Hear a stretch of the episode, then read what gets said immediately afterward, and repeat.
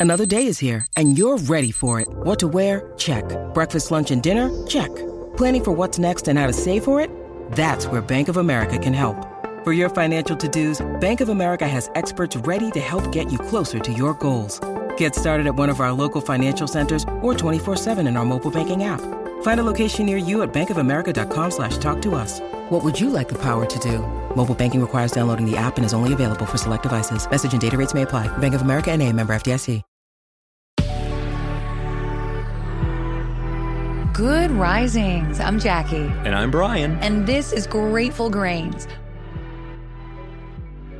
Welcome back. We're on day two of our week talking immunity boosting. We got the week started yesterday by having a conversation about the terrain, the condition of our body when it comes into contact with the virus. Today, we're digging into nutrition's impact on immunity. I'll begin by mentioning that researchers now know that a significant percentage of our immune system resides in our gut. The microbial flora, our good gut bacteria, and their metabolites influence physiological function, particularly metabolism, local mucosal homeostasis, inflammation, and interactions between a number of bodily systems. Dr. Patrick Hanaway writes for the Institute of Functional Medicine. The most recent research identifies cytokines as crucial moderators in the maintenance of intestinal homeostasis. These small proteins secreted in the gut support intestinal homeostasis by governing key cellular processes like cell death, proliferation, molecular transport, and inflammatory responses against pathogens. Cytokines can modulate the division of epithelial cells and assign appropriate immune cells to establish feedback loops. And negative changes in the microbial composition as a result of poor diet, alcohol, or antibiotic intake or due to pre existing genetic factors, can lead to dysbiosis in the gut and deregulation of the cytokine signatures. Associative links exist in the research between alterations in the microbiome and immune health, as well as some chronic immune metabolic disorders. So, managing a healthy gastrointestinal microbiome is key in ensuring our body's ability to properly respond to antigens. And gut health is all about nutrition. Focus on a diet rich in fiber, cruciferous vegetables, dark leafy greens, fruits, legumes, whole grains, and healthy fats. Gut bacteria love fermented foods like kimchi, sauerkraut, miso, yogurt, kefir, and kombucha. This is where we mention keeping alcohol intake to a minimum. It suppresses our beneficial gut bacteria. It can overwhelm our liver and it can cause dehydration. We want to be kind to our liver as it is responsible for filtering our blood, breaking down harmful fats, and removing excess cholesterol and toxins. Kale, broccoli, and cabbage can help increase your liver's ability to naturally detox. A big part of that process is adequate hydration. The Mayo Clinic gives a baseline of 3.7 liters of water per day for men, 2.7 liters a day for women. That's based on average body weight and includes about 20% coming from foods. Activity levels, how much you're sweating, move those numbers up or down, but not much. Every tissue and organ in our bodies depends on water. It helps to carry nutrients and minerals to our cells, and it keeps our mouth, nose, and throat moist, which is a key component of avoiding illness. Keep in mind, water in and of itself is not true hydration. I know that sounds crazy but our bodies require minerals in line with the water in order to properly hydrate. Any clean water is better than no water at all, obviously, but in the best case scenario, we're removing all the additives from our tap water with a reverse osmosis filter, and then we're reintroducing a measured amount of minerals to our water by way of mineral drops, like CMD mineral drops. If this isn't an option for you, try the same, but using an everyday Brita filter. So we're taking care of our gut health, we're drinking plenty of water, we're keeping our alcohol intake to a minimum. What's next?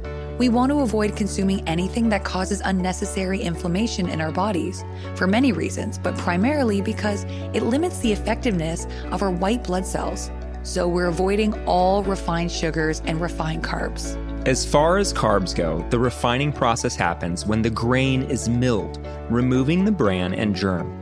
This process improves the shelf life of the grain and gives it a finer texture, but it removes the B vitamins and the iron and the dietary fiber. A few common refined carbs include white bread and tortillas, bagels, waffles, and pastries, most breakfast cereals, white rice, and pizza. Right, and all added sugars in foods are unnecessary. We always advocate avoiding them in general, but in terms of refined sugars, we're primarily looking at classic white sugar and high fructose corn syrup. You'd be shocked at the foods you'll find this stuff in.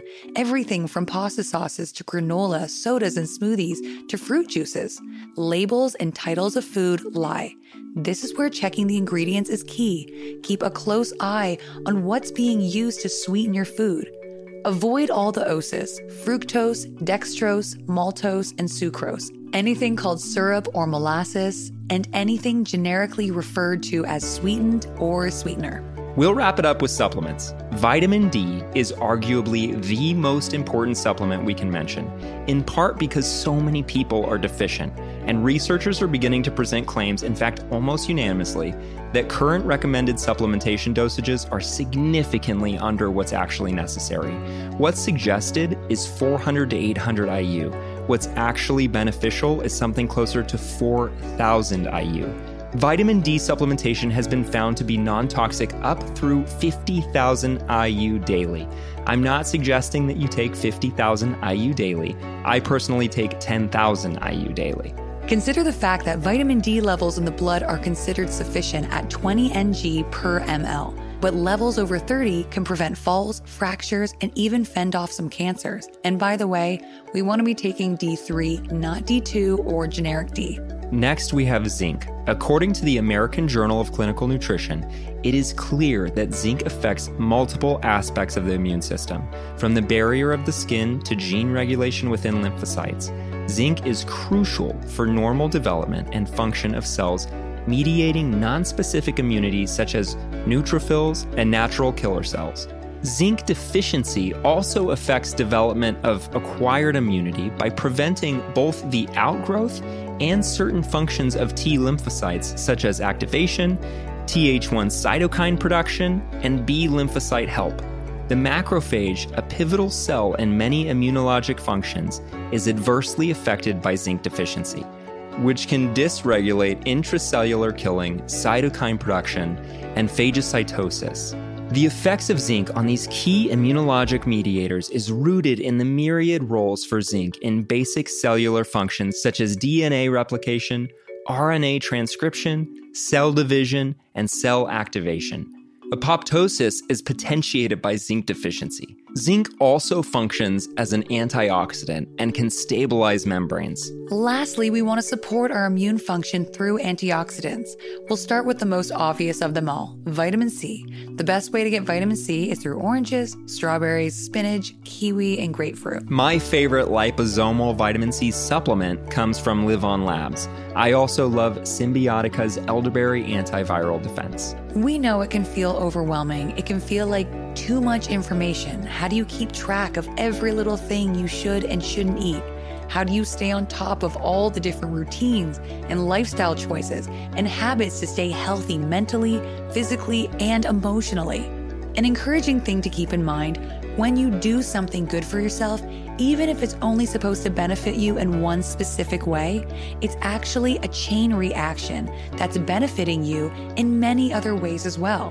For example, when we nourish our gut microbiome for immunity, we're also getting all the other benefits of a healthy gut biome. Remember, 95% of our body supply of serotonin, that feel good hormone, is made in the gut. It's literal happiness. The same goes for fitness. You might be getting that 45 minute walk in because you want to lose weight, but you're also going to breathe better. You're going to move better. Chemical responses will cause your mood to be better. Your raised heart rate will boost all the systems in your body, including detoxification, and you're likely to get better sleep, among other things. The bottom line is when we do good things for our body, our body does good things for us. The rewards are never isolated to a single facet of our health.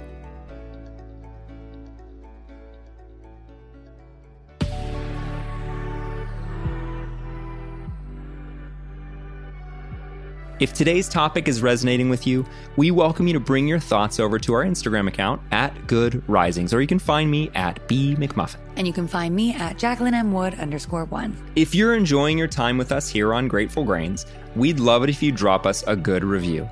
You know we appreciate the support. And join us again tomorrow for day three of our week on immunity boosting. Until then, remember, a better tomorrow starts with today. Good Risings is presented by Cavalry Audio.